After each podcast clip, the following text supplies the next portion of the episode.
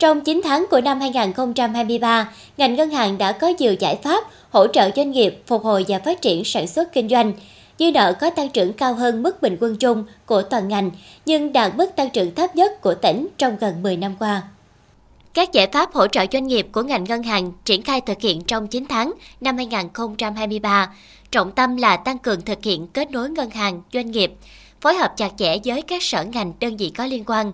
chủ động đối thoại, làm việc với khách hàng để nắm bắt nhu cầu và tháo gỡ các khó khăn trong dây vốn ngân hàng.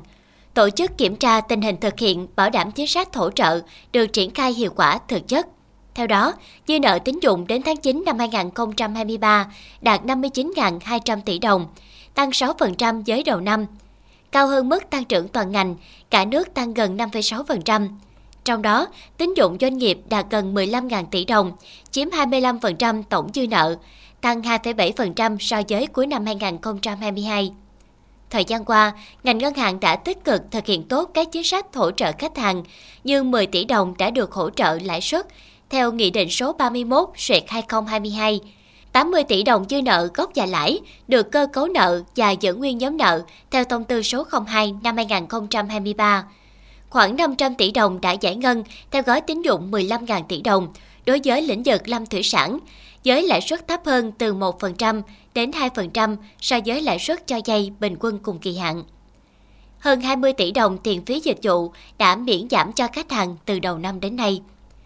Ngân hàng Nhà nước chi nhánh tỉnh Bến Tre cho biết đã chỉ đạo các ngân hàng tạo điều kiện thuận lợi cho khách hàng trong tiếp cận tín dụng, tiết giảm chi phí, tăng cường chuyển đổi số, ứng dụng công nghệ thông tin để có dư địa giảm lãi suất cho vay hiện hữu và cho vay mới. Tuy nhiên, do ảnh hưởng từ những biến động của kinh tế thế giới, trong mức tăng trưởng kinh tế thấp hơn kỳ vọng, nên mặc dù ngành ngân hàng đã rất nỗ lực trong việc triển khai các chính sách hỗ trợ khách hàng, tăng cường tín dụng vẫn gặp nhiều khó khăn. Dư nợ đến tháng 9 tăng 6% so đầu năm, mức tăng thấp nhất trong vòng 10 năm qua.